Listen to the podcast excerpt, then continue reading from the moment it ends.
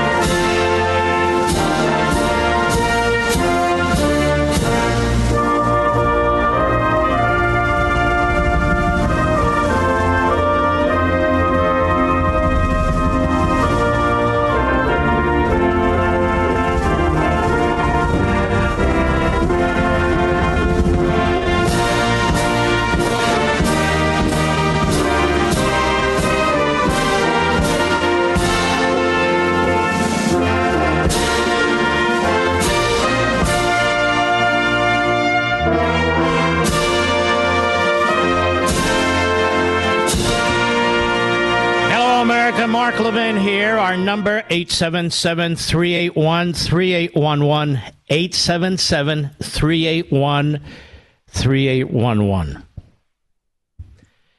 Can you imagine a Biden presidency when the Wuhan virus hit this country? We had a need for tests and vaccines and masks, hospital beds, ventilators, respirators. Remember all that? You think Biden and his regime could have managed any of that, ladies and gentlemen? Well, let me be the first to remind you. That was extremely complicated business. Very, very complicated. Was something modern America had never seen before. Older America, yes. The Spanish flu and so forth, but this was different in terms of modern America. We had an entrenched bureaucracy that lied to us. President Trump had effectively beat them over the head.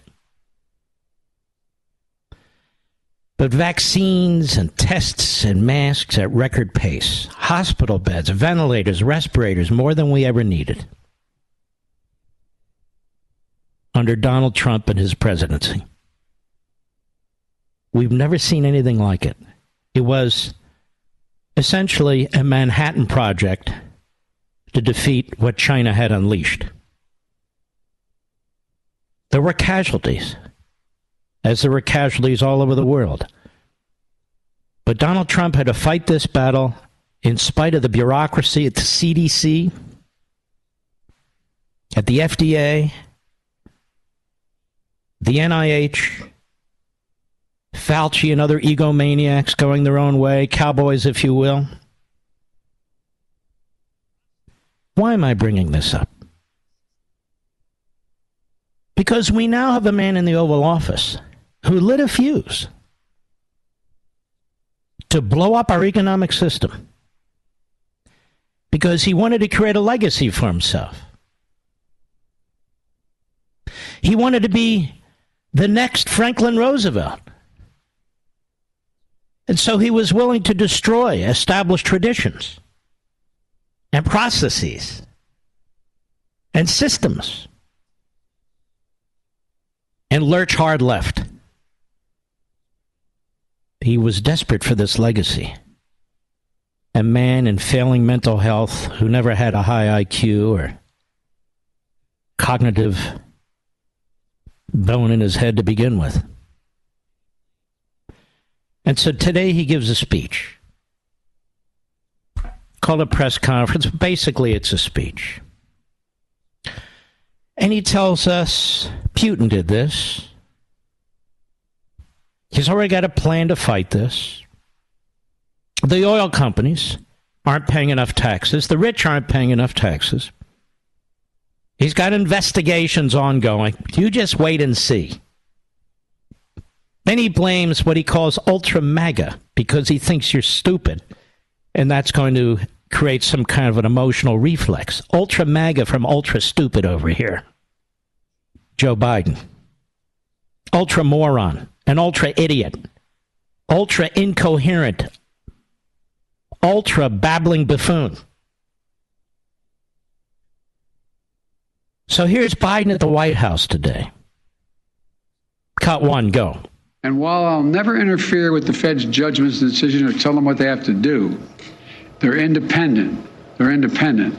I believe that inflation is our top economic challenge right now. Gee, think- you figured that out? It only took you six months, bonehead. Ultra bonehead. Only took you six months to figure that out. Remember all the crap about it's transitory, it's temporary, it's a minor blip? What's the problem?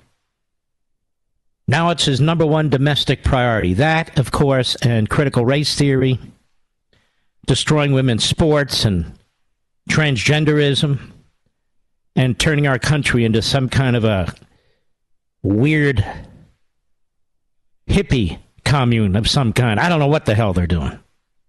Go ahead. Two. I built a strong. We built a strong economy with a strong job market. No, you haven't built a damn thing, you fool. I mean, ultra fool. And build a thing. How did he build a strong economy? He brought a built an immense, overarching, brutal government. Go ahead. I agree with what Chairman Powell said last week that the number one threat is the strength and that strength that we built is inflation. Oh, the strength that we build is inflation. What strength is he talking about? This guy has gone full psycho. He's delusional, self delusional. So, in addition to being, I mean, clearly in the early, if not mid stages of dementia, and I say that actually without trying to be funny in any respect because it's a horrible, horrible disease.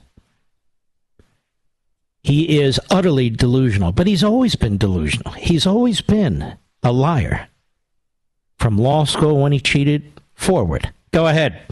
The Fed should do its job, and it will do its job, I'm convinced, with that in mind.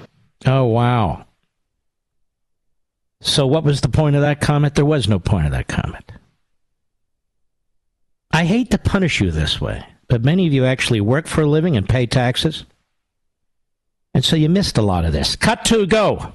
I went. Uh, I want every American to know that I'm taking inflation uh, very seriously, and it's my top domestic priority. Yes, because when Dr. Jill was over in Ukraine, um, Joe was playing golf with Buddy James, his brother.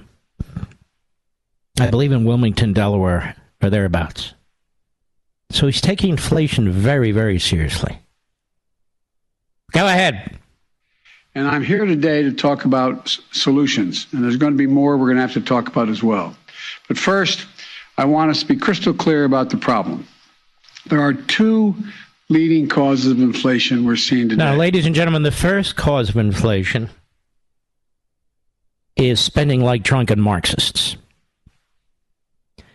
when you effectively print more paper, you devalue the dollar. You devalue its worth.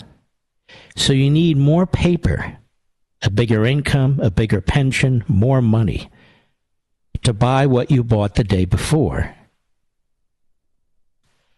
That's what causes inflation. Government causes inflation. Government spending causes inflation. Government borrowing causes inflation. Government policy causes inflation. I'm not Nostradamus. But over a year ago, I told you when they were passing these bills that they were destructive of our economic system. They would cause hyperinflation. And then along come 19 repubes, led by Mitch McConnell, who throw in with another trillion or so with so called infrastructure, which most has not been used for infrastructure and much has gone into a dark hole. So 19 repubes in the Senate are also responsible, including Mitch McConnell. But before that, you recall, they spent trillions of dollars on COVID. But the problem is it didn't go to COVID. So the vast majority didn't go to COVID. It went to state governments, particularly blue governments.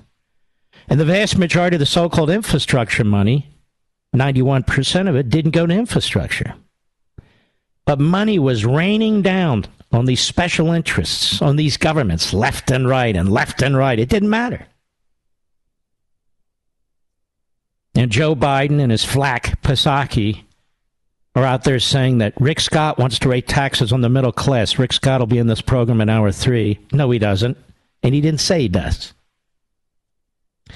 But that's what they're saying. Even though they've raised taxes on your fuel at the pump, on the food that you provide your family, on the automobile that you need to drive, on every damn thing in this economy. The prices are way up. That's the Biden tax, not the Putin inflation, not big oil. That's the Biden tax.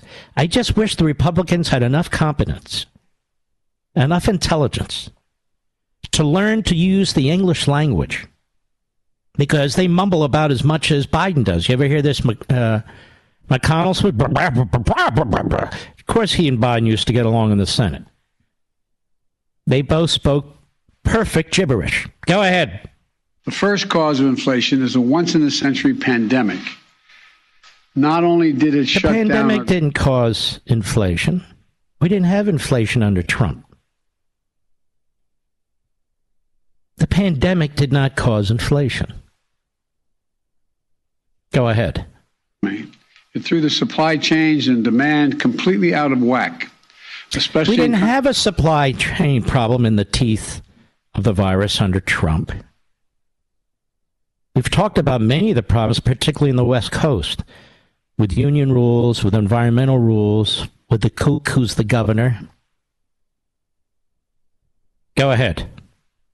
More effective recovery responses uh, uh, weren't available. But what you'll notice here is everybody else is to blame. So the question is, why do we need this man as president if everyone else is to blame? Go ahead especially in those sectors that rely on semiconductors. These supply challenges have been further uh, hampered uh, by uh, the onset of Delta and Omicron viruses. And you've all seen it, you've all felt it. No, no, no. It's the Chinese are not making the semiconductors that we need. You remember the Chinese government, that regime, don't you, Joey? Lunch Bucket Joey had his lunch bucket stuff with Hunter's cash from the Communist Chinese military and the Communist Chinese government. Doesn't everybody remember that? The New York Times and the Washington Post, they were on that laptop, boy, right from the. Oh, they weren't? Go ahead. Here we have a second cause. Yeah, what's second that? cause? Mr. Putin's war in Ukraine. So I see. It's the virus and Putin. Now, ladies and gentlemen, are we going to put up with this buffoon in the November election? This man has taken a wrecking ball to our economic system, which is having a direct effect on each and every one of you, all of you. I spoke to a friend of mine who's a builder. He said he can't even coordinate his building anymore. He they're not sure when they're getting lumber at what price. They're not sure if they're getting roofing materials at what price. And he goes on and on and on. And the workforce is is very fickle. People will take jobs and then use it to get other jobs on another work site. He said he's never seen anything like this in his decades of being a builder. And one of the things you need in a in a strong economy is rationality, predictability. You make contracts based on predictability, your costs, access to materials and labor, and so forth. That's non existent today. Whether you're a builder, whether you own a restaurant, Whether you own a rental agency, cars or furniture or anything else, it's a disaster. Go ahead. So uh, we saw in March that 60% of inflation that month was due to price increases at the pump. So when you when you launch a war on fossil fuels, when you launch a war on the entities that develop drill sites and bring the oil to market, when you launch a war on those entities and you tell them that you're going to eliminate their businesses, you've crippled the industry. And then they talk about all the profits they're making. Ladies and gentlemen, this very same industry before Biden was president was doing just fine. It was making less profits. It was perfectly happy to do that. Perfectly happy. They're not gouging anybody. They produce oil. They pass it on to the next guy. They refine oil. They pass it on to the next guy. They truck and train oil or pipeline oil. Then they pass it on to the next guy, to the gas station provider. Then they pass it on to us. It's not big oil. There's hundreds and hundreds of, of uh, aspects to this. I'll be right back. Mark Levin.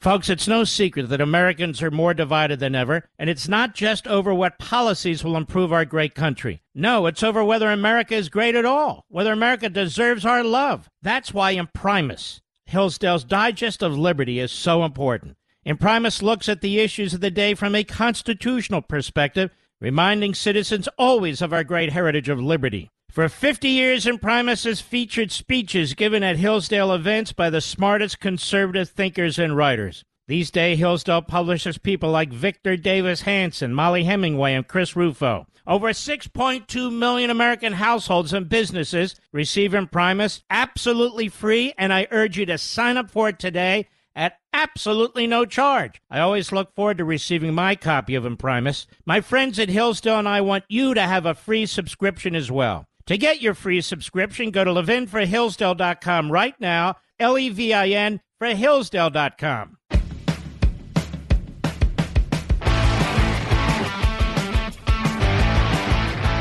Biden at the White House today. It's Putin's fault. It's the virus's fault. It's the oil company's fault. Cut three, go. Now, what's the congressional Republican plan with respect to energy? Okay, First you're the all- president of the United States. You're blaming Putin, you're blaming the virus, and now you're attacking the Republicans.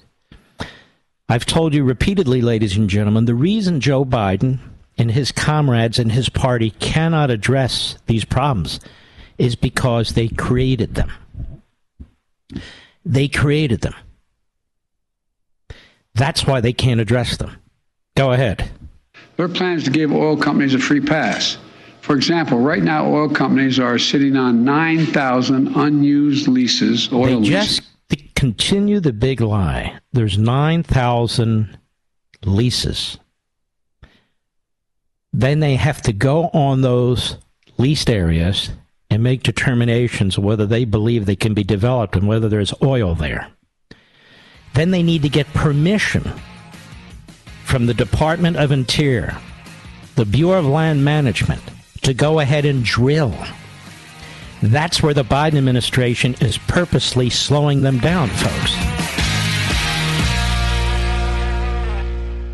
Folks, it's no secret that Americans are more divided than ever, and it's not just over what policies will improve our great country. No, it's over whether America is great at all, whether America deserves our love. That's why Imprimis, Hillsdale's Digest of Liberty, is so important. Imprimis looks at the issues of the day from a constitutional perspective, reminding citizens always of our great heritage of liberty. For 50 years, Imprimis has featured speeches given at Hillsdale events by the smartest conservative thinkers and writers. These days, Hillsdale publishes people like Victor Davis Hanson, Mollie Hemingway, and Chris Rufo. Over 6.2 million American households and businesses receive Imprimis absolutely free, and I urge you to sign up for it today absolutely no charge. I always look forward to receiving my copy of Imprimis. My friends at Hillsdale and I want you to have a free subscription as well. To get your free subscription, go to levinforhillsdale.com right now, L E V I N for Hillsdale.com.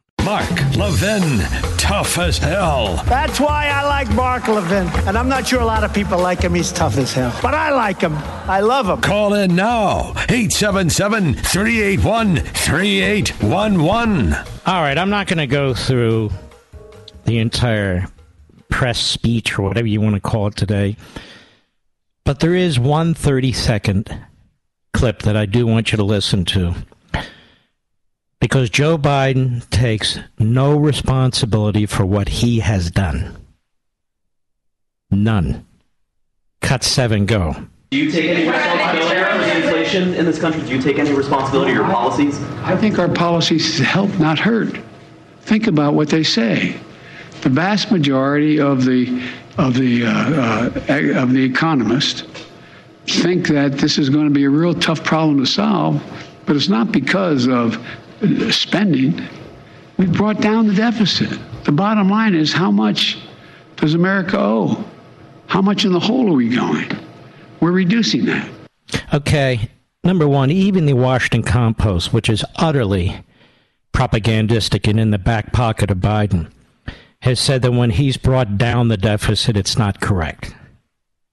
So he keeps repeating these lies. That's what he learned for 36 years in the Senate. That's what he learned in law school. It's what he learned on the Wilmington City Council as a young pup out of law school. That's number one. Number two, he thinks his spending has helped with inflation. His spending has actually helped with inflation. There's not an economist, a serious economist, on the planet who believes that. None. None. And I want you to keep something in mind, please. He wanted to spend another five to six trillion dollars, which would have shattered completely our economic system, completely changed the balance, which is already leaning toward government against the private sector and the private individual, would have completely changed the nature of this society, and would have created a depression it's one thing to have a recession. It's another to have a depression. A recession is a disaster. A bad recession with stagflation, a disaster. But a depression destroys a country. But then again, FDR saw it as an opportunity, as I'm sure Joe Biden and his comrades would as well. If they had gotten that through, another five to six trillion dollars on top of everything else. Can you imagine what we'd be looking at today? So he can blame Putin, who's a monster, but has nothing to do with this. He can blame quote unquote big oil, big, big meat, big baby formula. Of course, he won't blame big government or his big mouth. And he can say that their massive spending really helps people. But he's a damn fool, and he's always been a damn fool. And so are the radicals within his party. This is a, a terrible situation under a terrible, terrible president. And in his speech, he lied and he lied and he lied. And the American people need to know he has no plan. In fact, when it comes to the economy, among other things, he's an extraordinarily dangerous man who can do even greater damage to your home ownership, to your salary, to your pension, to your future. We have never seen gasoline prices this high. Diesel is through the roof. Most 18 wheelers run on diesel. Most farm equipment runs on diesel. And the price of gasoline, I just keep watching it here. I keep watching the local station. In three days' time, it went up 10 cents a gallon. Now, folks, that can't go on forever. And that resonates throughout the economy. And it's not because big oil is ripping us off. It's because big government is ripping us off. It's because the robber barons, they're not in the private sector, they're in the government. They produce nothing except inflation. They produce nothing except regulations and taxation. You're going to raise taxes in the middle of a, a burgeoning recession? I don't care who you raise taxes on. You're out of your mind. You're going to raise taxes on oil companies. Then we'll have even less oil. You're going to raise taxes on the wealthy. Well, depending on who the wealthy are, they may be a lot of these business owners, and the consequences are devastating. You don't raise taxes in the middle of a burgeoning recession, you slash taxes. That's what you do. Now, how do I know this? Well, number one, it's logical, not ideological, logical. Number two, that's exactly what Reagan did. They tightened the money supply under Volcker, really tightened it. And they slashed taxes like never before in American history under Reagan in August of 1989. The assassination attempt was in March 1989. Four or five months later, they had the greatest tax cut in American history. Everybody, taxes slashed. The top rate went down, I think it was 28 or 27 percent. We've never seen anything like that.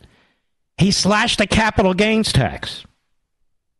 They eliminated for a period of time the death tax. Eliminated it. Same Marxist propaganda from the Democrats and the left as usual. Tax cuts for the rich, trickle down economics. What do they think big government is but trickle down government? It's not tax cuts for the rich. It's tax cuts for the economy so it can get healthy, so it has a little breathing room. Wealthy people can only spend so much, but let's pretend they spend everything. Let's pretend Elon Musk spends every penny he has. Where does it go? It goes into the pockets of other people. It goes into the pockets of other people, other industries, other businesses, other individuals, other families, other services, other producers. That's what happens. Without the government picking winners and losers. The individual picks winners and losers. That's how you create growth and technological advancement and human progress. Now, how do I know that? Look at the last hundred years. Which societies prosper? Which society are economically successful? Which countries are actually healthy? So Biden blaming the virus, Biden blaming Putin, Biden blaming big oil, Biden blaming meat producers, Biden blaming farmers, Biden blaming truckers, Biden blaming everyone and anything in sight and taking no responsibility because he has no capacity to address any of this. They're not going to slash government regulations for more drilling. They've made that clear. They're not going to slash taxes. So you have more money to pay these higher prices. I didn't say print more money, so you have more money. They're not going to cut spending. They actually believe if they could spend another five or six trillion dollars, they'll be helping us. That is insanity. That is a depression in waiting. A depression in waiting. We didn't have a supply chain problem under Trump in the teeth of the virus. So it's not the virus that's caused the supply chain problem. It's Democrat Party policies, the Democrat agenda, their inability to confront the West Coast unions, their inability to confront the no growth, Marxists, phony environmentalists. And rather than inability, there's support for these movements and food. It's unbelievable. We have 40% less baby formula than is needed 40% in the United States of America. Let me add one other point. I've got dear friends, very, very close friends, who tweet a lot, say other things like, rather than spending $40 billion on Ukraine, shouldn't we be focused on the baby formula issue?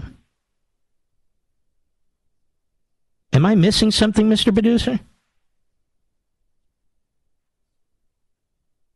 Rather than worrying about Ukraine, shouldn't we worry about our own border? You know, the funny thing is, we Americans can walk and chew gum at the same time. What does Ukraine have to do with baby formula? If nothing in Ukraine was going on, if Russia had never invaded Ukraine, we'd have a baby formula shortage because of the policies of this administration.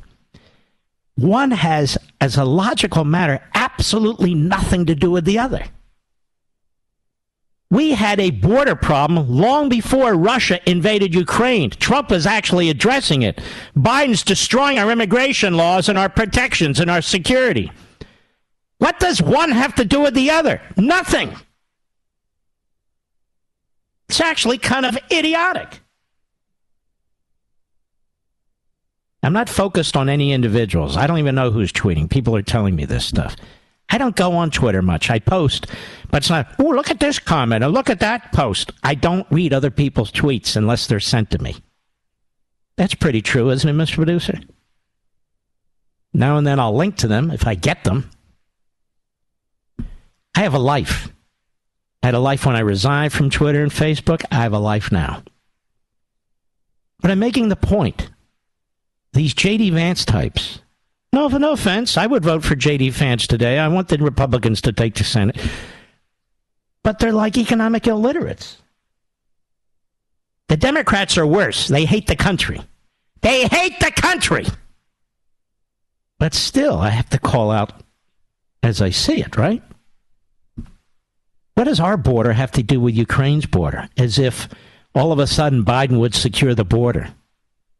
What does baby formula have to do with helping the Ukrainians to defeat the Russia war machine? It suggests to me that some people don't want to defeat the Russia war machine. In fact, we should be doing more because Taiwan is the next target. We need to build up the Taiwanese defenses. And Iran, that's a, that's a massive disaster that Biden has created. I'll be right back. Mark Levin.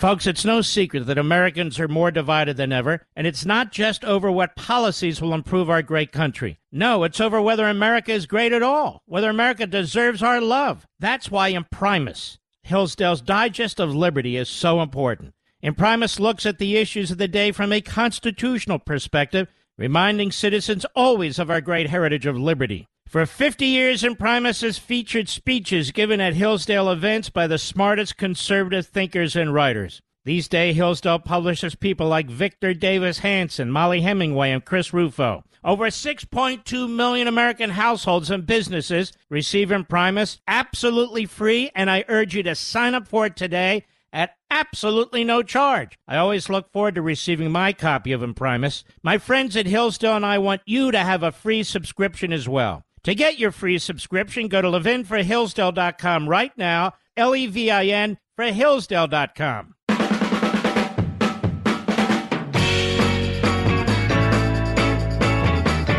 In hour three, the top of the hour, we'll have Senator Rick Scott as a guest uh, at our request. At after Senator Rick Scott, we're going to have Tyrus from the Fox News Channel, who I've never spoken to in my life, but to me is a very compelling individual with a very compelling book.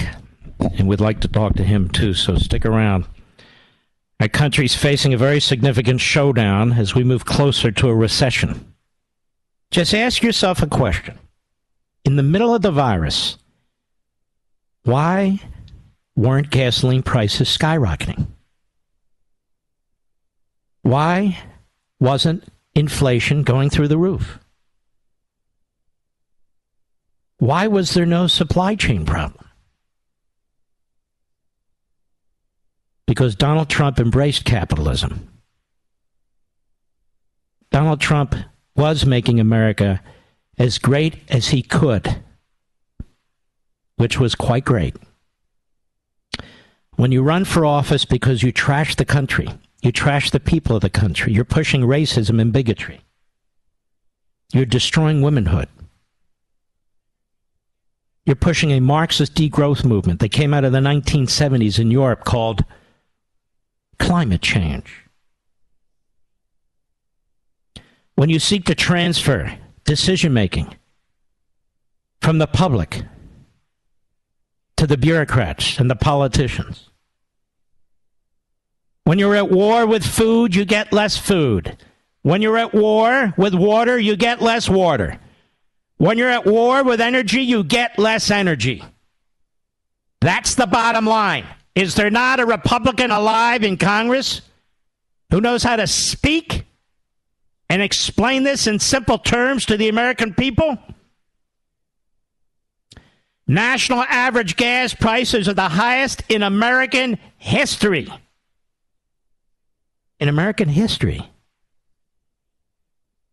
Because we're no longer energy independent. How did that happen? All of a sudden, Biden's elected and the big oil decides to cut back on oil production. That's not what happened.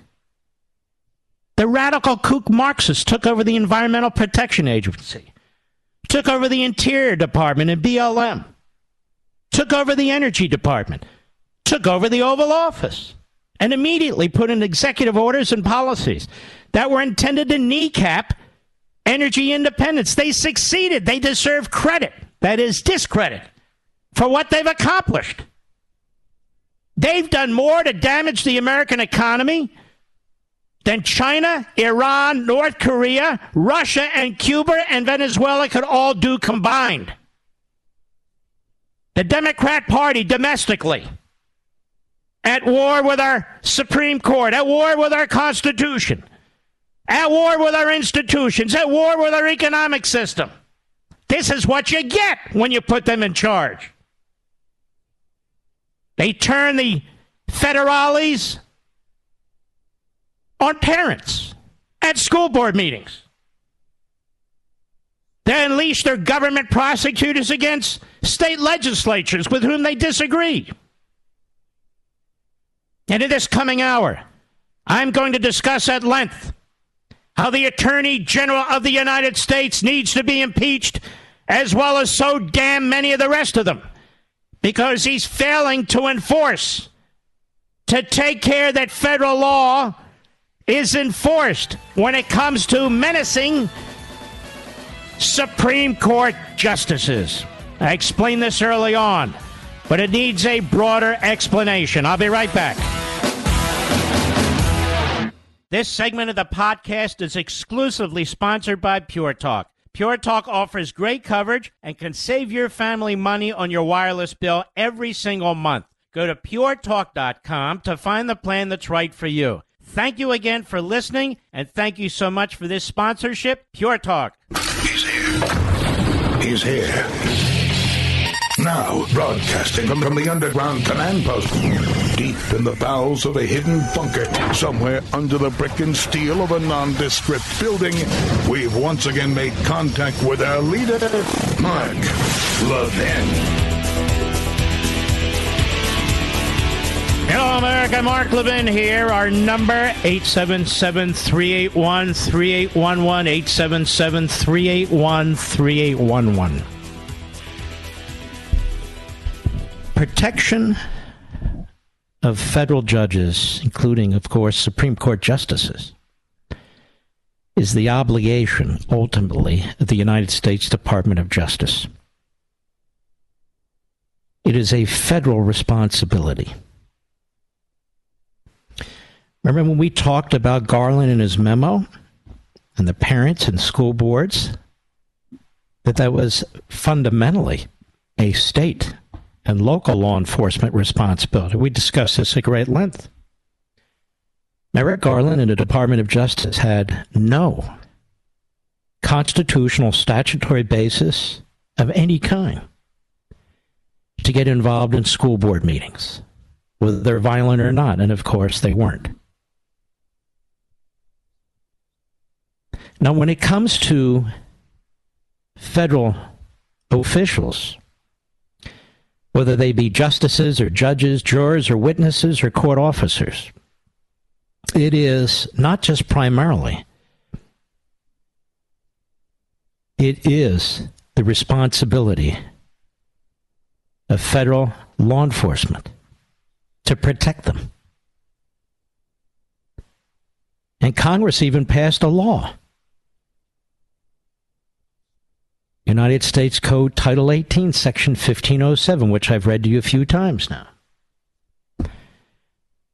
Now, unlike federalizing abortion that's not in the Constitution, nor is it in any federal statute, this is actually a federal statute written in black and white for the most incompetent Marxist to understand. Whoever, with the intent of interfering with, obstructing, or impeding the administration of justice, or with the intent of influencing any judge, juror, witness, or court officer in the discharge of his duty, pickets or parades in or near a building housing a court of the United States, or in or near a building or residence occupied or used by such judge, juror, witness, or court officer, or with such intent uses any sound truck or similar device or resorts to any other demonstration in or near any such building or residence shall be fined under this title or imprisoned for not more than one year or both.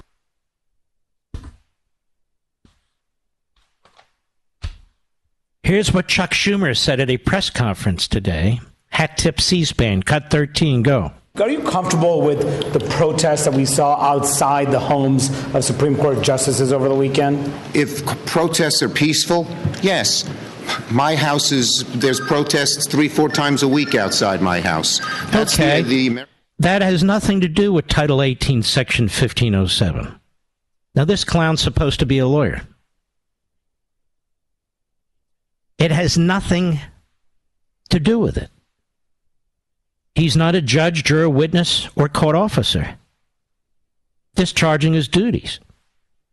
He's a politician. That's the difference. He's a politician. There's nothing in here that says that, except for peaceful protests, whoever with the intent of interfering with, obstructing, or impeding the administration of justice, or with the intent of influencing any judge, juror, witness, or court officer in the discharge of his duty, pickets or parades in or near a building housing a court of the United States, or in or near a building or residence occupied or used by such judge, juror, witness, or court officer, and so forth. None of that applies to Chuck Schumer, but it applies the black letter law to these justices. And it is the absolute responsibility and obligation of the United States Department of Justice, with its vast federal law enforcement, with its U.S. attorneys, to ensure that these justices are protected and the people who are at their homes are arrested and prosecuted. We're not talking about trespass here, as has been applied to scores of January 6 protesters. Again, I'm not talking about the violent protesters. Trespassers on Capitol Hill property, parading on Capitol Hill property.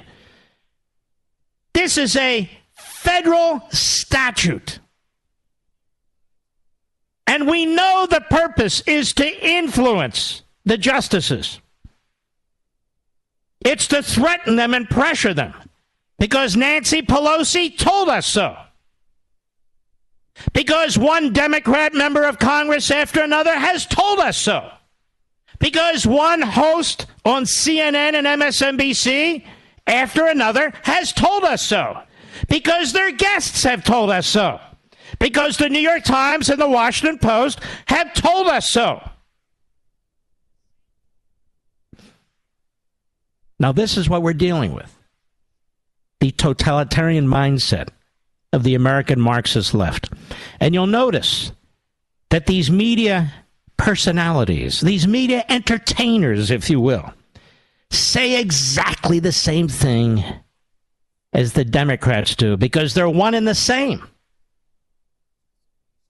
They say exactly the same thing as one of the other says. The same talking points. So Chuck Schumer is comfortable with his mob, his ready mob, his permanent mob, violating federal law. I want you to listen to this again. Cut 13. Go. Are you comfortable with the protests that we saw outside the homes of Supreme Court justices over the weekend? If protests are peaceful, yes. My house is there's protests three, four times a week outside my house. That's the uh, the American way to peacefully protest is okay. And I've been that's my wife. Sorry. Um, maybe there's a protest outside. But so so as long as Oh, it's so funny that Sam Alito and his family have to go into hiding. Oh, it's so funny, ladies and gentlemen. And they're the clapping seals media. They're laughing quite along. Oh, his wife is calling. Sure, she's a beauty. Go ahead. peaceful, that's that's okay with me. That's okay with him. So peaceful is not an element in this statute. It's the protest. It's the protest that's illegal. Because the goal of the protest is to interfere with justice. The goal with the protest is to obstruct and impede justice. The goal of the protest is to influence the outcome of Supreme Court cases. That's why they're protesting. That's what they've told us in plain English. And the Attorney General of the United States, Merrick Garland, hasn't lifted one of his arthritic fingers in opposition. Not one. They couldn't get that memo out fast enough to trash parents across the country where he had no basis whatsoever, no jurisdiction of any kind. But here he is, sitting on his arthritic fingers, refusing to do a damn thing because all of his people are busy prosecuting January 6 paraders and trespassers. What are you going to do about this, Mr. Garland? And where is the FBI director, Mr. Wray? Truly a pathetic public nuisance. Where are you, Mr. Wray? You run the Federal Bureau of Investigation. How come you're not arresting people? Where's the criminal division of the Justice Department? Where's the United States Attorney's offices in these various jurisdictions? Where are they? They're nowhere. That order must come from on high. From Merrick Garland himself, aka Meritless Garland himself. Doing nothing to protect these justices. Doing nothing to protect their families. This is a disgusting failure to uphold the Constitution because Article 2 of the Constitution compels Biden as president and his administration to take care that the laws of the country, that the Constitution of the country is enforced. Regardless of their personal opinions, there's a number of Supreme Court decisions on this, but we don't really need one. The language is clear in Article 2. They have an obligation to take care that the Constitution is upheld and federal law is enforced. Whether they like it or not. They don't like the immigration laws, so they're not enforcing them.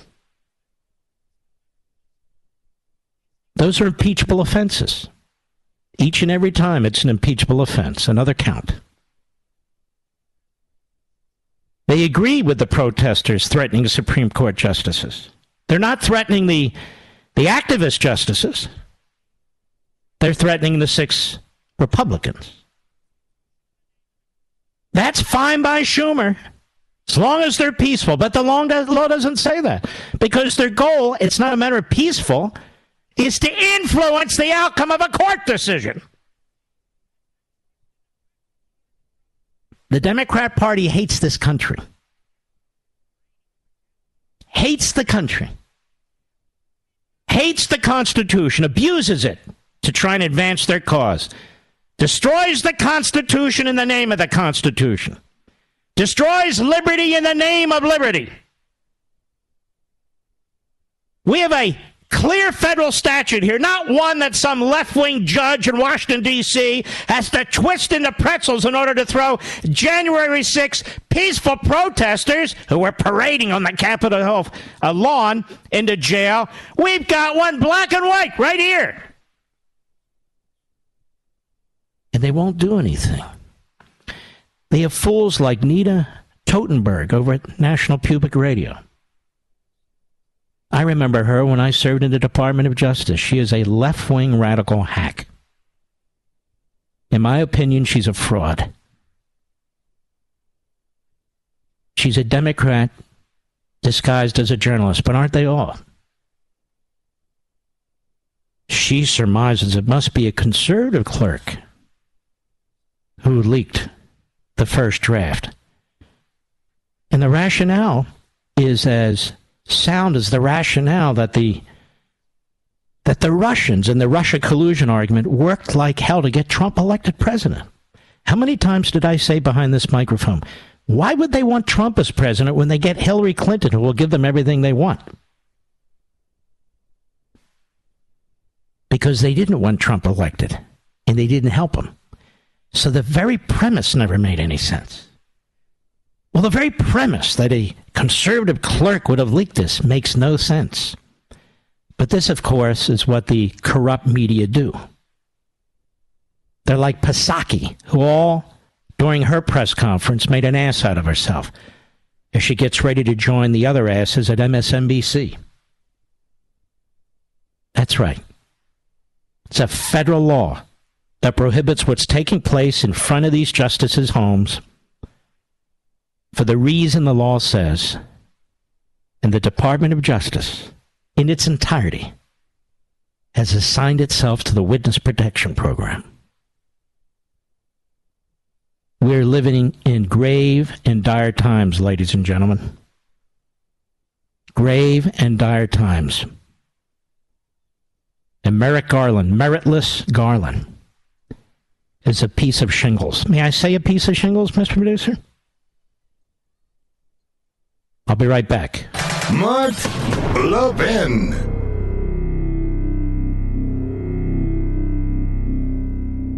Stop paying for Verizon, AT&T, and T-Mobile social initiatives. Stop paying for their thousands of retail stores across the country that you never go to. Stop paying for their added perks that you never use. Pure Talk doesn't charge you for any of that garbage. Instead, they give you excellent 5G coverage on the same 5G network as one of those big guys for half the cost. The average family saving over $800 a year. Now, I made the switch, and it's the best decision you'll ever make. You can keep your number, keep your phone, or get great deals on a new phone, like a Samsung Galaxy 5G for less than $2 a month. Unlimited talk, text, and 6 gigs of data, just $30 a month. Or choose unlimited data and you'll still save a fortune. Go to puretalk.com and enter promo code Levin Podcast, L E V I N Podcast, and you'll save 50% off your first month. That's puretalk.com, promo code Levin Podcast. Pure Talk is simply smarter wireless. It's here. The counter revolution to the American Revolution is in full force can no longer be dismissed or ignored, for it is devouring our society and culture, swirling around our everyday lives, and ubiquitous in our politics, schools, media, and entertainment. Once a mostly unrelatable fringe and subterranean movement, it's here, it's everywhere. You, your children, your grandchildren are now immersed in it, and it threatens to destroy the greatest nation ever established, along with your freedom, family, and security. Of course, the primary difference between the counter revolution and the American Revolution is that the former seeks to destroy American society and impose autocratic rule, and the latter sought to protect American society and institute representative government. The counter revolution or movement of which I speak is Marxism. Now, I've written about Marxism at length in two earlier books, Ameritopia and Rediscovering Americanism. And I discuss it regularly here.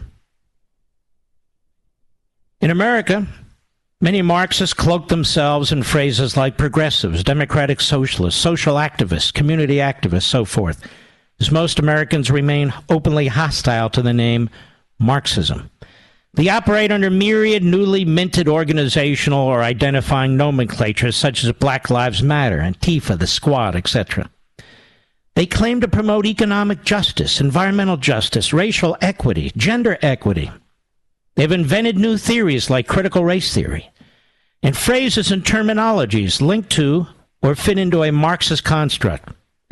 They claim the dominant culture and capitalist system are unjust and inequitable, racist and sexist, colonialist and imperialist, materialistic and destructive of the environment. Of course, the purpose is to tear down and tear apart the nation for a thousand reasons and in a thousand ways, thereby dispiriting and demoralizing the public, undermining the citizenry's confidence in the nation's institutions, traditions, and customs, creating one calamity after another weakening the nation from within and ultimately destroying what we know as American republicanism and capitalism.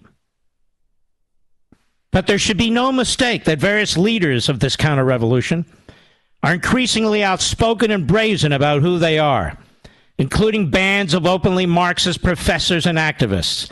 And they are supported by a core group of zombie like woke followers. Whatever their labels and self descriptions, the essential characteristics of their beliefs statements and politics exhibit core Marxist dogma. Moreover, they occupy our colleges and universities, newsrooms and social media, boardrooms and entertainment. And their ideas are prominent within the Democratic Party, the Oval Office, and the halls of Congress. Their influence is seen and felt among the mostly witting as well as the unsuspecting, and in news reporting, movies, television shows, and commercials, publishing and sports, as well as teacher training and classroom curriculum throughout America's public school system. They use the tactics of propaganda and indoctrination, and they demand conformity and compliance, silencing contrary voices through repressive tactics, such as the cancel culture, which destroys reputations and careers, censoring and banning mostly patriotic and contrary viewpoints on social media, even including former President Trump and attacking academic freedom and intellectual exchange in higher education. And it goes on. The first chapter of American Marxism, the title, It's Here. It is here. And the political entity through which they operate is the Democrat Party. I'll be right back. Stop paying for Verizon, AT&T, and T-Mobile social initiatives. Stop paying for their thousands of retail stores across the country that you never go to.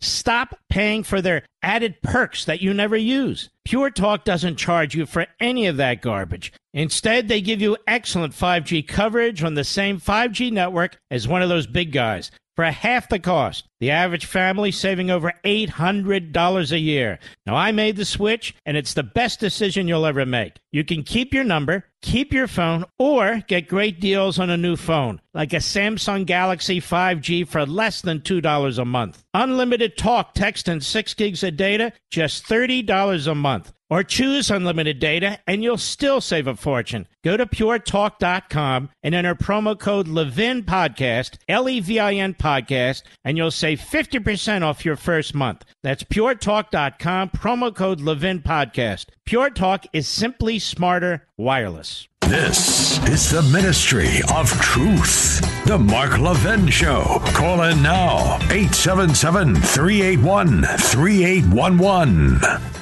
You know, it's funny. Things I want people to regurgitate in the media, they won't regurgitate.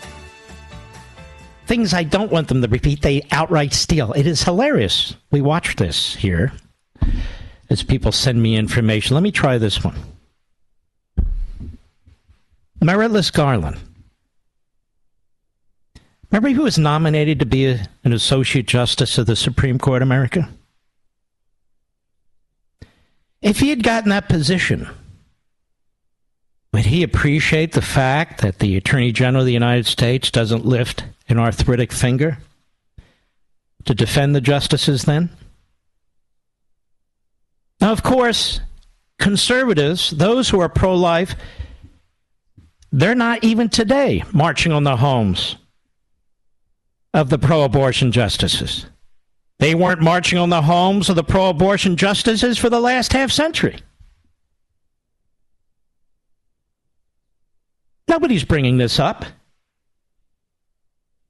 They haven't marched on the homes of Supreme Court justices who supported Roe v. Wade and Casey? Not once.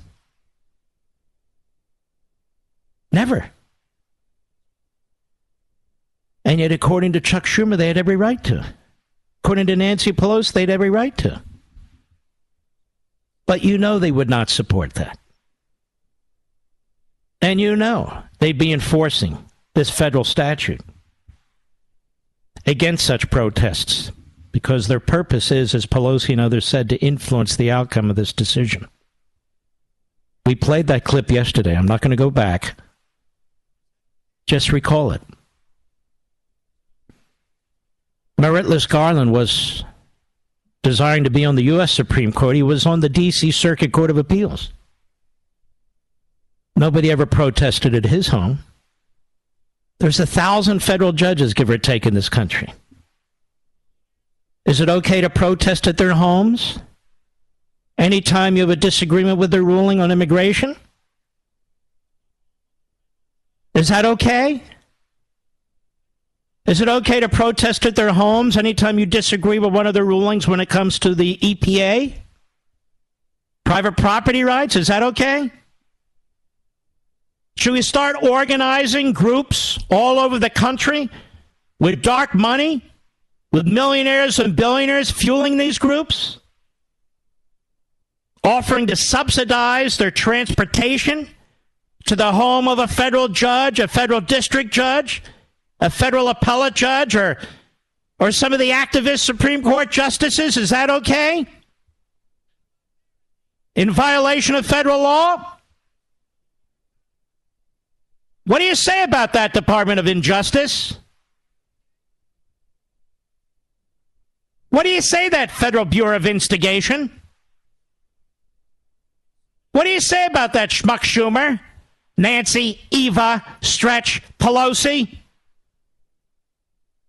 Joe, ultra dim-witted Biden? What do you guys say? Is that okay? How about there at the Stalin-loving, Hitler-loving, Castro-loving New York Times? How about the Washington Compost? Is that okay? All of these institutions are inciting violence, and somebody might get hurt. Shocking. Shocking. Just unbelievable. Well, any irregular callers, Mr. Producer? I'm getting complaints. I'm not taking enough callers. So let's take a few. All right, give me a regular caller. I... Mike in Reading, Pennsylvania, XM Satellite. Go right ahead, sir. Well, at the risk of unleashing a famous Levin rant, uh, got a question for you. The, yes, the federal statute you're asking the federal statute you're asking Garland to enforce, if it were to be challenged, why would that not be unconstitutional? I don't recall. Because you're not allowed to obstruct justice. In other words, the purpose isn't just to protest. You can protest Congress, elected officials, and so forth. But if your purpose is to influence a decision, and you can see the whole setup here with the leak of the draft, with Nancy Pelosi saying, encouraging people to go to their homes. The goal here is to influence, to frighten the justices. And you can see where this would unravel into some kind of a third world nation if that were the case. So the First Amendment does not permit people to essentially threaten or intimidate jurors, witnesses, judges, justices of the Supreme Court. That's the reason. Well, that's an interpretation. well, everything's an interpretation. Well, let's what are you talking about? wording in there. Uh, we, the, we, the wording should be: you have the right to assemble, except to intimidate or something. Uh, I No, don't sir, just- you're, you're, you don't have to amend the United States Constitution to say uh, what the statute says. The statute's clear that you're not allowed to intimidate, interfering with, obstructing, or impeding the administration of justice. Otherwise, we'd have absolute chaos and anarchy. Or the intent of influencing any judge, juror, or witness. That's exactly what Pelosi said their intention is to get them to change the nature of the opinion, to make it weaker. That's, The First that- Amendment says you have the right to free speech. It doesn't say you have the right to intimidate judges. In other words, you can speak to me now. You can even speak to a government official. There's nothing wrong with that. But if you're protesting an official at their home, picketing or parading at their home, that's what it says, for the purpose of interfering with their ability to discharge their duty, that's illegal. That's not an exception to my right, as I read it in the Constitution. Yes, it is an exception to your right. Okay. I, I just. So you, if you go up to an FBI agent and say, "You better not arrest that guy over there. You better not arrest that guy over there. You better, in fact, turn around and leave, or else." That's free speech. That's sure. All right, you're a nut. Thanks for your call. No, it's not free speech. We've got laws all over the place interfering with law enforcement and their duties and so forth and so on, because that's not really about exercising free speech. The goal there is to intimidate an FBI agent or to threaten them or to intimidate a judge or to threaten them. That's the problem. Next caller, Mr. Producer. The great WMAL, Susan Gaithersburg, Maryland. Go right ahead. Hi, good uh, good af- after Good evening, evening, Um, yes. Mark. I just want to let you, I want to let you know that I am a college educated woman. I'm a mother of of uh, three children, and I have been pro-choice ever since that ruling came down in 73, 72 or 73. Now, having said that, and I think I have very good reasons for the uh, why I believe the way I do. But I think what's happening now with protesting outside these justices' houses is appalling. I, I'm embarrassed um, uh, for being a a person has very sound reasons for being pro-choice, and, and if it goes the way the preliminary uh, ruling that's been released, which I also think is horrible that they leaked that information. If it goes that way, I will be disappointed and I will not agree with it. And I will probably donate some money to sane people that are going to try to move legislation to restore that issue back to women. But I don't believe this is the way you go. And I tell people, people who know me know I'm very pro choice. And uh, I tell people now what you have to do is you have to look at this as pro Constitution. You're right. There is nothing in the Constitution that guarantees a woman's right to abortion, just like I couldn't find anything that guarantees gay marriage. But the oh, point is Oh, is, yes, I, you can. Okay, well, I At don't least, at least theoretically, the Equal Protection Clause. It doesn't guarantee it, but at least there's a a a a a, a fig leaf that can be used. But the problem, you see, is if we go that way with equal protection, then equal protection applies to the baby. Certainly at the point of uh, where the baby can can live. So the science tells us it's earlier and earlier. So people who keep saying, let's use the equal protection clause to protect women, they don't understand. There's two human beings here. So if we're going to use the equal protection clause, it's fine by me. The other human being has rights too, even though they can't speak, even though they can't vote, even though they have no lobby, even though even though nobody's yelling at the top of their lungs in Congress on their behalf. And by the way, just so you know, I'm sure there are many listeners who want me to duke it out with you on abortion and to really let you have it, but I'm not going to do that because that's not the purpose of your call. The purpose of your call is a rational point, which is hey, look, I don't agree with this, but let's not burn down the damn Supreme Court, correct? Exactly. And, and I will also leave you with this thought. I've often, you know, when I ponder this issue, and having had three children, of course, you know, I've experienced childbirth and raising kids. But I really do think that if we allow this preliminary ruling to stand, I think if we become a country where we tell women when they can't have an abortion, we're one step away from China where they had their one child policy and force you to have them. And no, I, I, I, I find that to be silly. As a matter of fact, can you tell me, would any woman in this country be denied an abortion who wants one? And how is that even possible? Well, no, that's why I told you that I've. I've okay, pondered- so hold on. Number one. Number two.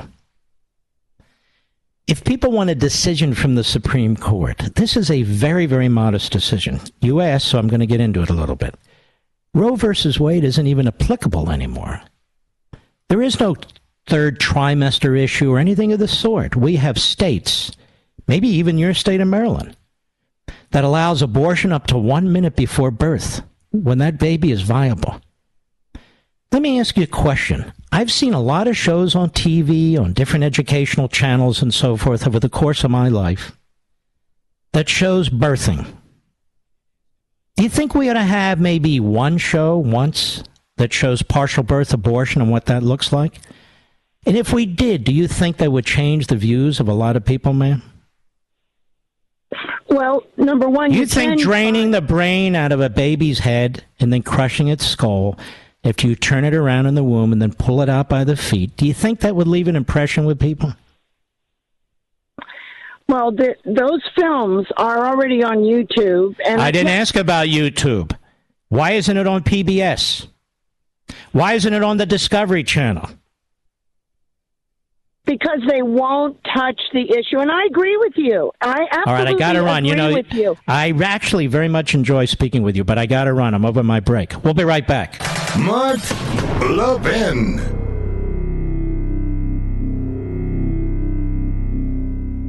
Stop paying for Verizon, AT&T, and T-Mobile social initiatives. Stop paying for their thousands of retail stores across the country that you never go to.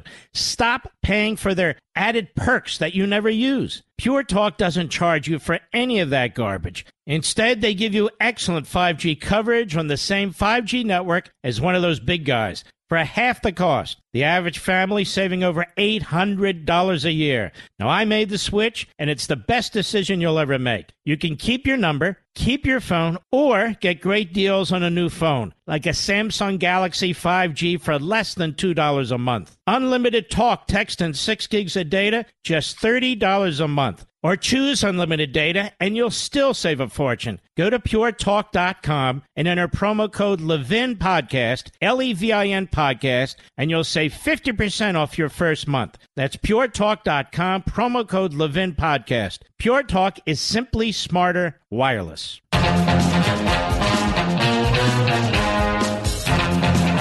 If Chuck Schumer and Nancy Pelosi think it's okay to protest at the homes of judges in order to influence the outcome of a case, as long as you're not violent, apparently can be allowed as possible. Uh, apparently, that's the new standard. Now, if your parents at a school board meeting, apparently that's not the new standard. That's why I'm hoping we all rise up, all red blooded Americans, regardless of your background, your faith, your skin color, even regardless of party, and throw these bastards out. That's enough. That they're destroying our country. They're absolutely insane and irrational. That is enough. And the idea if they don't get their way, uh, then uh, everybody's a racist, or we have to abuse the law, or we won't even enforce the law. That is enough. So you should be at this point boiling over with fury. And make sure you focus that where it ought to be focused as politically active as you possibly can be, even though you may not like it, even though it might be distasteful to you. That's enough already. We don't have to put up with this crap. And I, for one, am not. I want to thank my buddy Brent Bozell in the Media Research Center. This is this this is a man, Brent, who really does represent the best of the best of a citizen who's been fighting decade after decade for liberty and to save and preserve the First Amendment and free speech. And his wonderful media research organization. They've come out with a new award, the Bulldog Awards, to counter the Pulitzer Prizes. And they gave out six awards for different categories. I received the inaugural Talk Radio Award, my buddy Bongino, the, the inaugural Podcast Award. So I want to I want to thank you guys a ton. I much, much appreciate it. I'll be right back. Ladies and gentlemen, the U.S. Constitution authorizes two forms of legitimate money gold and silver. But our government abandoned gold and silver over 50 years ago. Meanwhile, gold and silver prices have skyrocketed over the last year amid growing political and economic uncertainty. Experts say precious metal prices are headed much higher in the months and years ahead. So, to help protect my listeners, Swiss America has a very special offer silver walking Liberty half dollars at the amazingly low price of $12.50 each delivered. You heard me right, $12.50 by calling now. 800 630 1492. 800 630 1492. Silver walking Liberty half dollars for just $12.50 each delivered while supplies last. 800 630 1492. 800 630 1492. 800 630 1492. He's here. He's here. Now, broadcasting from, from the underground command post, deep in the bowels of a hidden bunker, somewhere under the brick and steel of a nondescript building, we've once again made contact with our leader, Mark Levin. Hello, America. Mark Levin here. Our number 877 381 3811. 877 381 3811. We have Senator Rick Scott with us, Republican Florida. Senator Scott, um, more people are going to hear you now than hear Psaki every time she speaks. But they're trying, you know how they do it. They're trying to make sort of character assassination and then there's the target, there's the target. And today you're the target. So I wanted to ask you a question. What exactly are they so hysterical about about what you proposed? I honestly mean, what did you propose that all of a sudden you want massive increase in taxes on the middle class? So it was, really controversial. I said, you know what? We all ought to get back to work, right? And we all ought to be part of this capitalistic system. Uh, so here's what I believe. I believe that if you're able-bodied we ought to get you back to work. I did it as governor. My whole slogan in 2010 when I ran was "Let's get to work." And so then we all participate in this. In this, but think about where we are. The Biden agenda. I mean, this guy. I mean, first off, how did he look today? He didn't even know what state I was from, mm-hmm. right? He didn't know what his, I state I was from, and it was an agenda. He had a press conference about what he was going to do about inflation. He had no plan. He just blamed people. So here's where we are: mm-hmm. eight and a half percent inflation, highest in 40 years. We've got our wages growing slower than inflation. We've got gas prices the highest ever in the history of the country. We've got our GDP dropping. We've got mortgage rates going up. We got consumer consumer confidence way down, and this guy wants to blame everything on everybody else. He oh by the way, he wants to say he's the guy that wants to reduce taxes. No, think about what this guy's done. When he got to the Senate, all he's done is raise taxes and raise the federal debt. When he came came to D.C., the federal debt was under a trillion. It's thirty trillion dollars, and his plan is to forty-five trillion dollars. He's confused. You know what? I'm a business guy. If he was in business, you know what we'd ask him to do? Say, Joe, you need to resign. This isn't working out for you. You don't know how to do this and he doesn't. He needs to resign. That way, we can get somebody in there that maybe will start listening and fix this problem. But Senator, did you did you because uh, I don't disagree? Did you propose that everybody ought to pay some level of taxation? Is that what you proposed? What I what I said is what I said is we all are being this together. We all have skin in the game, which means get to work. Go to go to my. So what is wrong with that? Risk No, there's nothing wrong with it. It's what my mom said. I grew up in to a, with a, I was born to a single mom who lived in public housing. She said, "Rick, get to work. You got to go be part of this. You can be anything because you grew up in this country, but you got to you got to have a job. So go get a job." We started working. I tell people, "Go look at my plan. It's really controversial. It's, it's at rescueamerica.com. It says, you know what? Let's teach our kids that this is the greatest country ever. Let's quit asking for their skin color. Let's have a secure border, secure elections. Let's stop growing the federal government. I mean, Mark, do you realize in the last 20 years, our national population is up 16%? I think our budget is up almost 300%. Yeah, that's crazy. They're bankrupting us. So I want people give me your ideas, but we got to we've got to fix this country. We're in trouble. And by the way, uh, inflation, the massive increase in the cost of food and the cost of uh, energy, which means in the cost of everything, uh, cars, Everything tied housing. energy. Uh, okay, that affects low income, middle income people more than anybody else. That's the Biden tax. And if I were you, that's what I'd say. more. It's the Biden tax. What he wants. It's a hidden tax. It's an. They, I think they put out that it's five thousand five thousand dollar inflation tax per family in this country.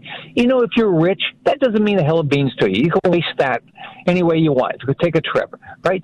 But if you're like my family growing up, I mean, that's devastating. You know what Biden wants? He wants everybody on some government program. I want everybody back to work. It's as simple as that.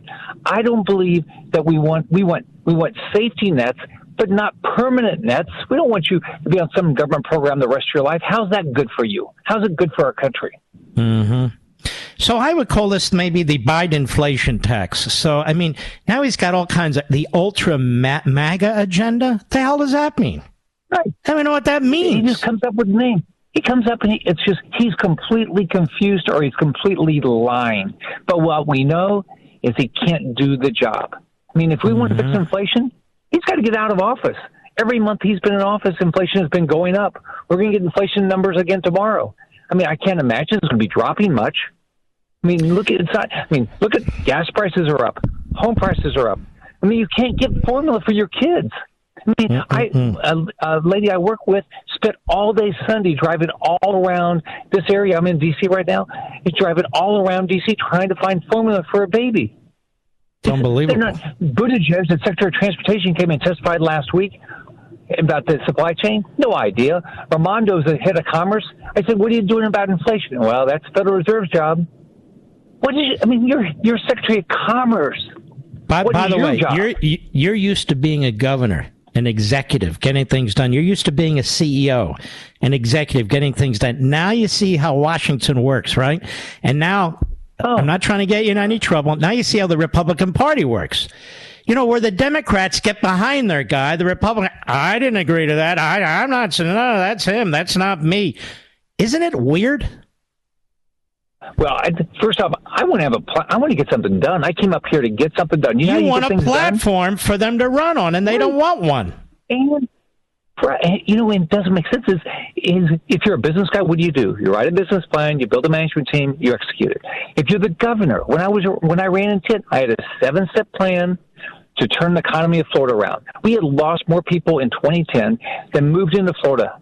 I mean, it's hard to believe that happened. 800,000 mm-hmm. jobs lost in four years. Home prices down 50%. I had a plan. You know, I won. People said, I don't know about the guy. I don't know him, but he's got a plan. Let's go try his plan. And it worked. We added 1.7 million jobs. That's what we need. We mm-hmm. got to have. So when we get a majority, Mark, I think we're going to get a majority, both in the House and Senate. But guess what? What are we going to do? If we don't have a plan, then we're going to, well, I don't know about that. No, let's Right. write down. It doesn't have to be my ideas, but let's go fight over ideas. And you've said then that over say- and over again. This is just yeah. some proposals. Let's duke it out. That you've said it. You were on my show a month ago. You said exactly the same thing. Yeah, I got it. Let's go. Who's got the best ideas? I mean, what do you do in business? You come up, but you don't have your own ideas. You look at, well, what's everybody else doing? Oh, that's a The good idea. I'll problem, grab that one. I'll grab this one. The problem is some people are afraid to even mention ideas. They just think we're going to coast into some kind of victory. Well, you need to have a mandate. You need to tell the American people what you want to do, and you shouldn't be afraid did. of it. Mark, Yep. Look That's what what Reagan did. did in '94. Yeah, Reagan, the same thing. Look at what these guys did. They say, this is what we're going to do. And guess what? When they, when they won, they went and worked every day to make that happen. That's what I did as governor. Mm-hmm. That's what you do in business.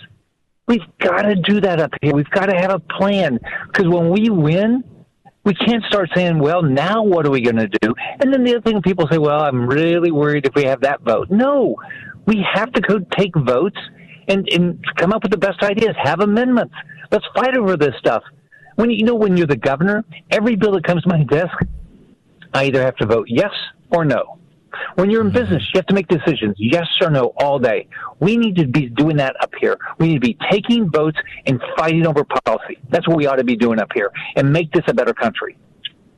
The other side doesn't seem to worry about that. They tell you where they stand and they tell you where the other side stands. And we need to do more of that. And I do notice in the House they're trying to do that. McCarthy's trying to do it. He's working with Newt. You're trying to do it in the Senate. You're coming up with some resistance. Biden doesn't want you doing this, which is why he's kind of targeting you. But again, it's the Biden inflation tax. Everybody feels that he has to stop pointing fingers at everybody else. And you're right. Even though the media jump in and, and attack you, you are right. Biden is not mentally fit to be president of the United States. Not mentally fit. It's exactly what the 25th Amendment is for, period. Yeah, I mean, he doesn't. I mean, think, think about it. I mean, look at what he's done. Look at what he's done with inflation. Look at what he's done with the border. Look at what he's done with our energy independence. Look at what he's done with Afghanistan. I mean, and we. I mean, I, look in Florida. I talk to people all the time. Does I don't care if you're Republican or Democrat. You look at this guy and say, "Come on, Mm-hmm. This guy shouldn't be our president. I mean, mm-hmm. he doesn't have the ability to do this. He, I mean, what's he done that's worked? Nothing. Mm-hmm. No, and you can't lead a nation when you can't complete your sentences. Well, Senator, hang in there. Um, I'm going and, to. Uh, all well, right, you're the ta- you're the target. You're the, you're the flavor this week. All right. Yep. Talk to you next time. God bless you, sir. Mark. All right. When we come back the famous Tyrus. You probably don't know a lot about him. I did until I poked into this book. We'll be right back. Mark Levin.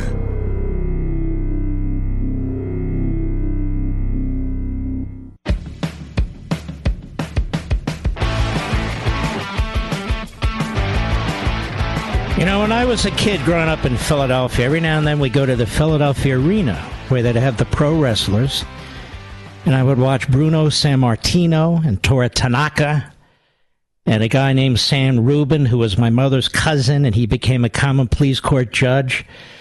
But I don't think any wrestlers made it like Tyrus. When you go by a first name, Tyrus, that's a big deal.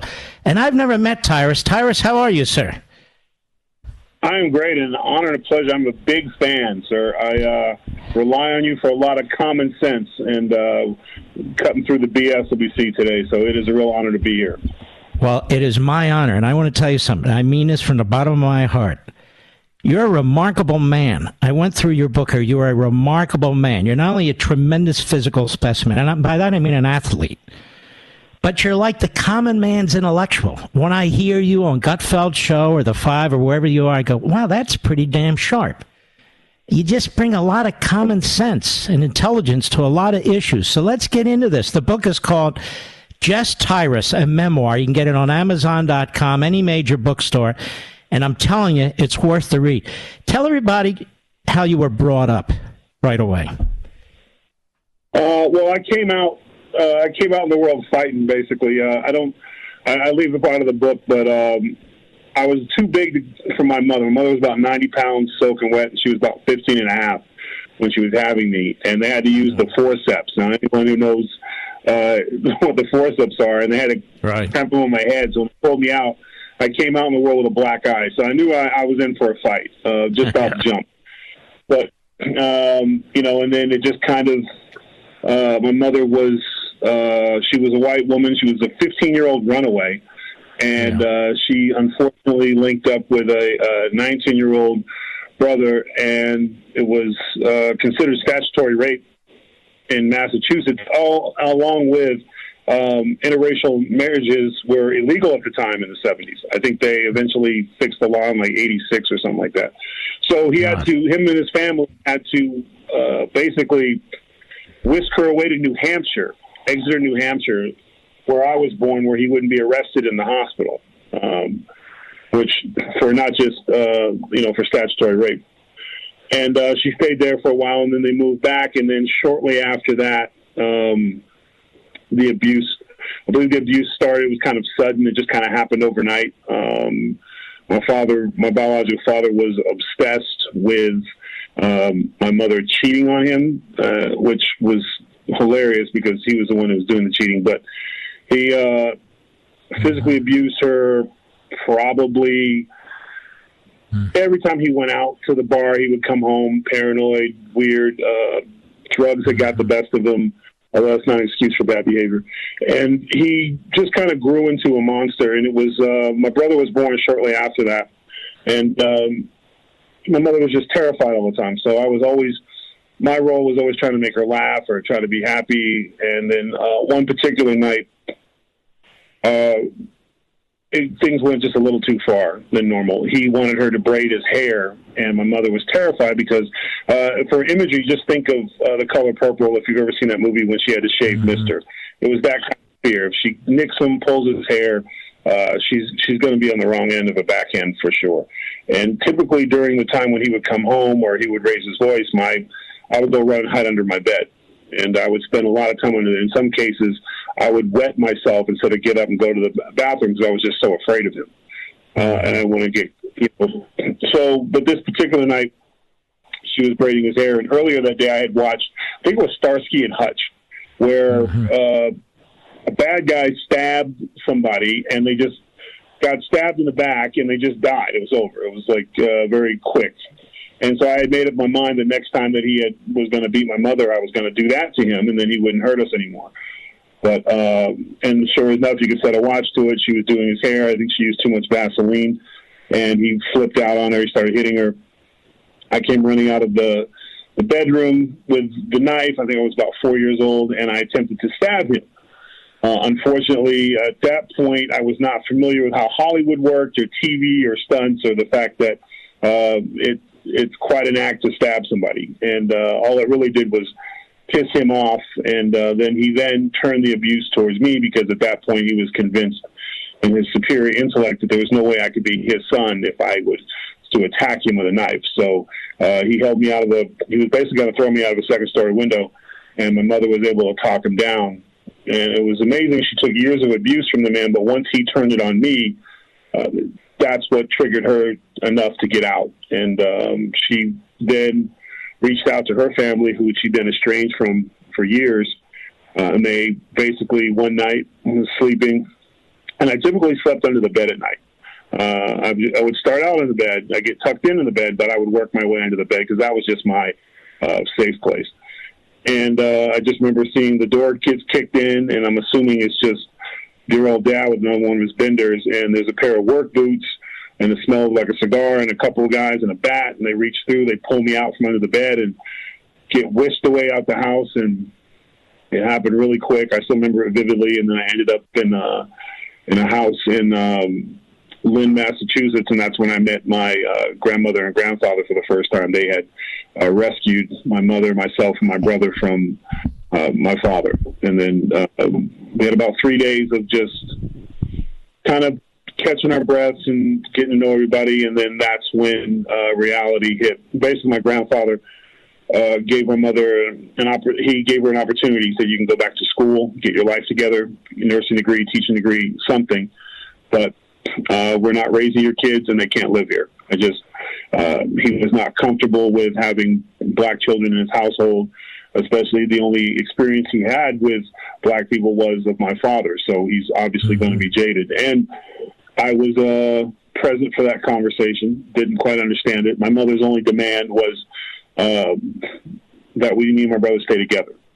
Mm-hmm. And the way the system works, social services was like, we can't guarantee that. So my grandfather actually went out and found uh, a family to take us in so we could stay together. So, um, looking back on it, you know, the, the obvious thing you want to say, oh, what kind of a mother would would do that? But uh, and I talk about a lot in the book. As a child, you don't understand, but as an adult and as a parent now, sometimes the hardest decisions uh, it's not always about love. It's sometimes you have to make heartbreaking decisions so you're able to take care of yourself or you're able to make things better. A lot of times you say, "Oh, we're staying together, we're staying together," and no one improves and no one gets better because you're just stuck. So, um, but it took me a long time to get that way. So it was it was a rough upbringing, but.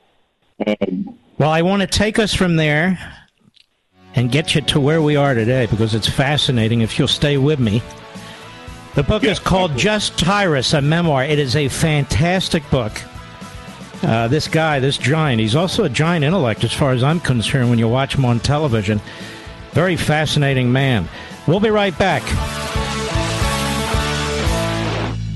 In today's digital age, where cyber threats loom larger than ever, safeguarding your personal information is paramount. So why is Congress considering a law that could put your credit card data at greater risk of being hacked and exposed to foreign networks? This Durbin Marshall credit card bill could jeopardize your financial data, make it more susceptible to cyber intrusions.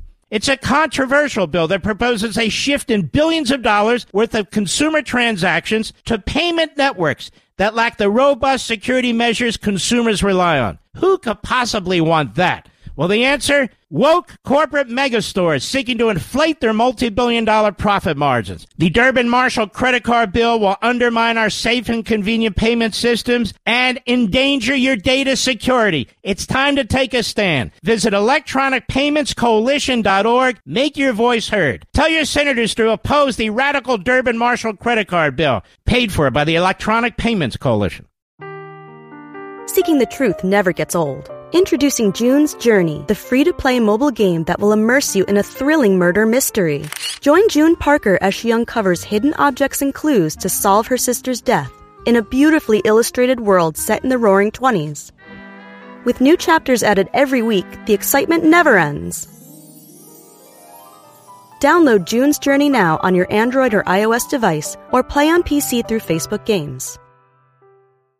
The establishment's worst nightmare. Mark Levin. Call in now. 877 381 3811. The book is Just Tyrus, a memoir. You go to Amazon.com right now. You'll get it tomorrow, any major bookstore. And as this radio show airs, it moves from the East Coast to the West Coast throughout the evening. And I hope we'll see this book really move to the top of the list because I'm not going to be able to get to all of it. You've heard the beginning.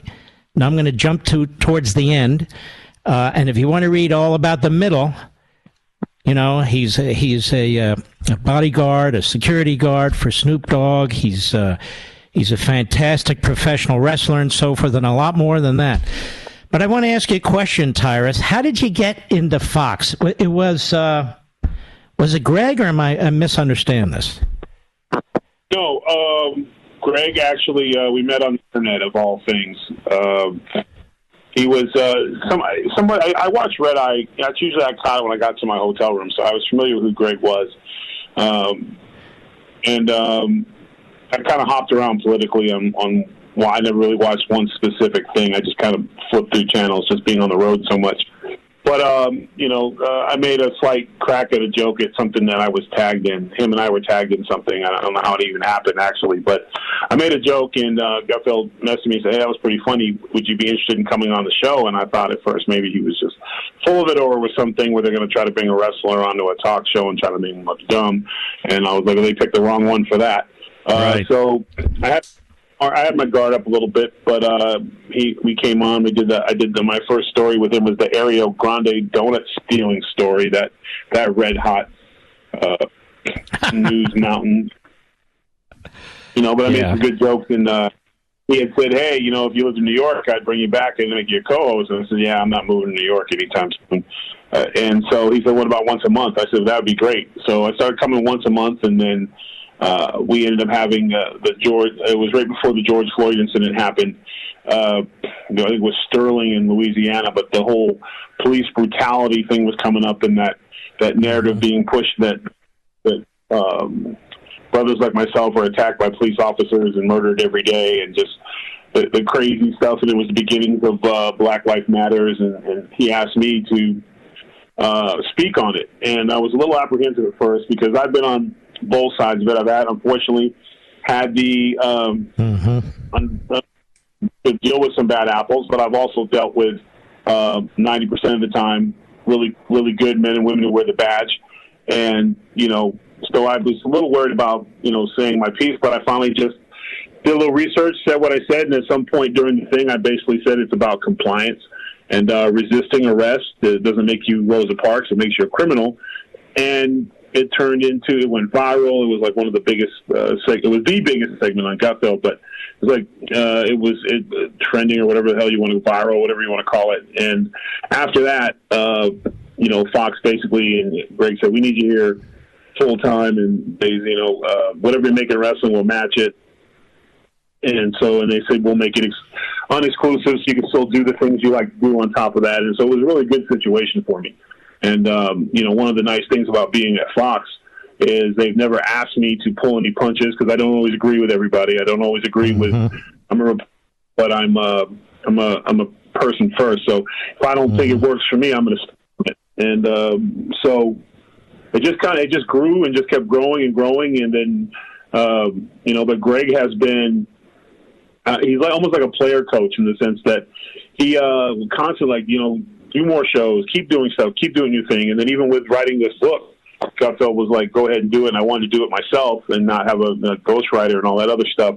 But I got a great writing coach and uh, Chris Epting that worked with me. If you'd have told me the first week my book came out, I'd be a New York Times bestseller. I'd have laughed at you. You know, I, my goal was mm-hmm. just to crack like top 500 you know hey good job you know not bad for your first uh, your first book but uh, it's been an amazing ride and like i said now you know I've um, with Fox so much now is like wrestling has become something I do. Just kind of see my buddies and uh, the NWA and Billy Corgan have been really cool about you know letting me have a really good schedule that works with Fox and everything. So I'm really just just loving life right now. But you're rare. In other words, you you, sp- you, you spent your time making your living mostly with your body. Hello? Now you're spending time making your living with your mind. Did we lose him? Let's call him Hello? back. We're going to call you back. All right, let's hang up and call him back. Uh, we have problems with this phone system, folks. We're going to get him back, Mr. Producer? All right. What I want to ask him is he spent a great deal of his life making a living with his body. He's a big, strong, you know, athlete. And now he mostly makes it with his mind. Most people don't get to do both those things, do they? I don't think so. The book is Just Tyrus, a memoir. I want to encourage you to get it at Amazon.com. He's fascinating. Tyrus, I'm sorry, that's on our end. I was just saying, you know, it's rare for a person to make a living with their body and then make a living with their mind. Because when you're on these different shows and so forth, people want to hear what you have to say. They're not 100% sure what you're going to say but it's always rational. It's always very, it's always very incisive. For me, it's always very incisive. You know, they'll go through the group and I'm saying, I wonder what he has to say. Don't you find that kind of cool? Yeah, I mean, and I, I don't really have a formula other than I'm a film study guy. I have to know what everybody's saying. So eh, one of the secrets is I watch everybody. I especially watch people I disagree with. I find that uh, a lot of times when hearing the other side, even some of the extreme stuff, which is just nuts, you kind of get you try you get a good idea of where they're coming from and where you know it's and you get to the root of the problem. So it's easy to relax and discuss. Plus, my role on Gutfeld is I'm the anchor. So mm-hmm. I might have a really good thought all day, like, man, I'm going to say this about inflation. Like I'm, I've got it. Well, there's four other people speaking before me and there's a chance that they're going to have that same idea at some point, and it's happened. Mm-hmm. And then you're like, uh, you can't say, "Oh, I was going to say that," or mm-hmm. "Oh, I uh, I agree." You got to have something else. So I always try to have that something else because I figure, because I do film study the same as I did with wrestling, football. Is I'll probably do on an average day for me to get ready for a show. I'll probably do like two hours of film study, and then it's all gradual all through the week. Like I'm constantly watching everything. You know, I drive uh, when I'm home, I'm always uh, trying, I'll pick out like I'll be like, oh, let's see what uh, you know, uh, let's see what uh, Geraldo's talking about in the five pounds. Just figure out on. Mm-hmm. I'll stick to him, and, and you know, even though sometimes I'm like, where is that coming from? But that's how you. I formulate an opinion, and then I, you know, rely on my own, and I take my personal experience and see where I'm at with it. And it's, uh, it's not as complicated as the common sense is basically a combination of life experience and using a little bit of wisdom if it's not yours, uh, something that's been passed down to you and you, you pass it along. I mean, it's not it's not rocket surgery, but it, it seems it seems to work for me. You know, a lot of guys who come up in your background with the difficulties you faced, and you really had to earn every damn thing you got. A lot of people like that are hostile to the system. I don't care what the race is. They're hostile to the system. And a few of them come out, no, it's the system that kind of helped me do what I'm going to do or do what I wanted to do. So, how did you wind up sort of on the latter side? I think I've always, I've always. Does that make sense? Uh, yeah, no, yeah, I get it. So where like, I've always at a very young age I was exposed to uh, accountability and responsibility. Um, the brief time I spent with uh, what I describe as my foster family, the the my foster father, he worked two jobs. Uh, he drove for Coca Cola. He was the man. He was a Navy man. And on the weekends, he cut hair at a barbershop. and he worked and worked, and I never the entire time, and I followed him around like a lost puppy. I mean, everywhere he went, I went, but I never ever saw him ever say it was somebody else's fault. If if something didn't go his way, he was, oh man, I got to be better. If he got he'll, he'll say, I can't believe I allowed myself to get upset at work today. I could have got more things done instead of, you know, complaining about my boss. And that, and that, some, those things just kind of stick in your head. So whenever I look at a situation that doesn't work out, especially if you're crazy enough to want to be in athletics and entertainment, here's the deal: you're going to get fired. It's it's gonna it's what mm-hmm. happens. An athlete, somebody takes your spot. In entertainment, you get old and stale, and somebody takes your spot. It's not very a very few get to retire, and even a lot of times those retirements are forced. You know, they allow them to go out on their their shield. So you can stay focused on the firing or when things happen, I take into account what I could have done better, what I didn't do better, and what I can move to use on, and that has served me really well. So, um, and I'll see guys who get caught up. I call it the golden ticket. Oh, the system screwed me over. Oh, my boss didn't like me, or this, or I was just too edgy. They always have an excuse, but once you start getting stuck in excuses, you can't grow and move on because you just mm-hmm. kind of wallow in. And then you have your ticket, especially you know, when you talk about the system did me wrong and did me dirty, well, then the system is just like it's the same thing we see with like woke. They create fixable, adjustable problems that aren't real.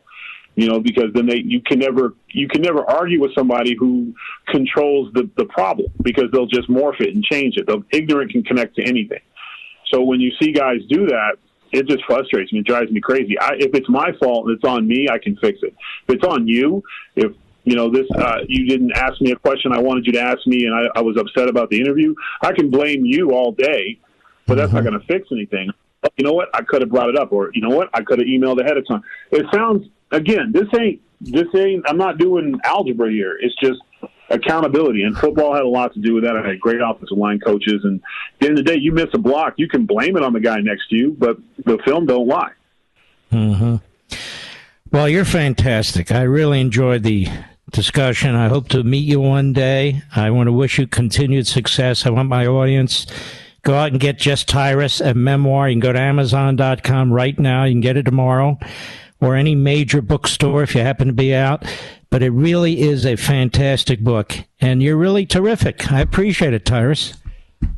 Oh, thank you so much, sir. And one day I'm going to be in that leather bound Reagan room. Very good. God bless you. Take care of yourself. What a nice guy. And smart as hell. Telling you, smart as hell. I know people, I watch them. This guy's genuinely, intuitively smart as hell. And uh, and he's lived he's lived a tough life, but he uh, you hear aspirational, motivated, positive, very cool. I'll be right back. Mark Levin.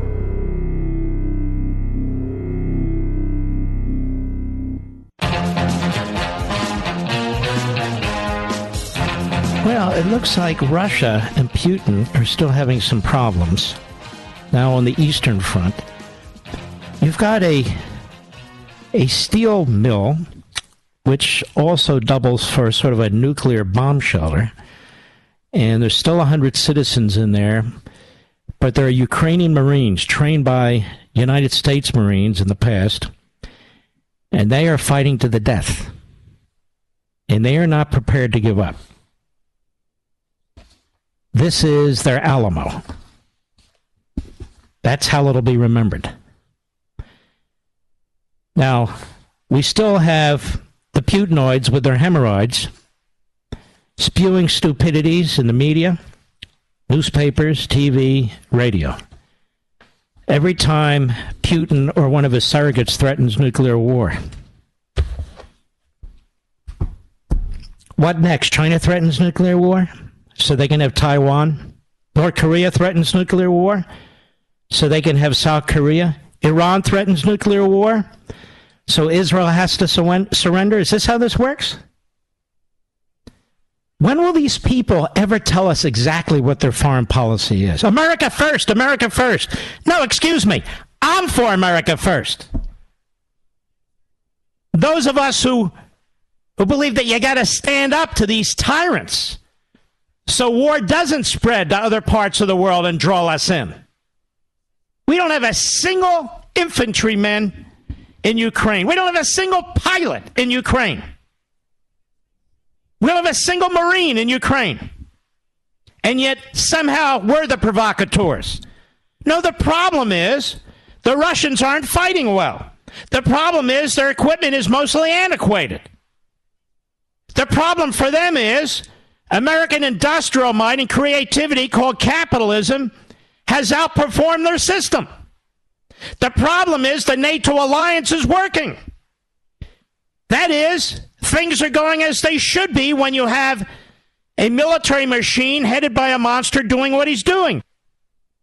Why do I think these Putinoids with their hemorrhoids are rooting against the United States? Forget about Biden. At least for the moment. Never seen anything like this. I did a show on Sunday on the New York Times. Many of you watched it. Many of you probably couldn't because of Mother's Day. I wish you had. It talks about when Stalin slaughtered between four to seven million Ukrainians and how the New York Times spread propaganda in his defense. It talks about the Holocaust when the New York Times censored so much of the information that was coming out of Europe as they were slaughtering the Jews. I talked about how the New York Times helped prop up and install Fidel Castro. You don't want to be on the same side as the New York Times was in these issues. And you don't want to be on the same side as our modern Tokyo Roses. The Putinoids with their hemorrhoids. Well, ladies and gentlemen, that's the show for today. We salute our armed forces, police officers, firefighters, emergency personnel, our trucker brothers and sisters, and of course, our brothers and sisters in Ukraine. Keep kicking the S out of these bastards who are trying to destroy you. See you tomorrow.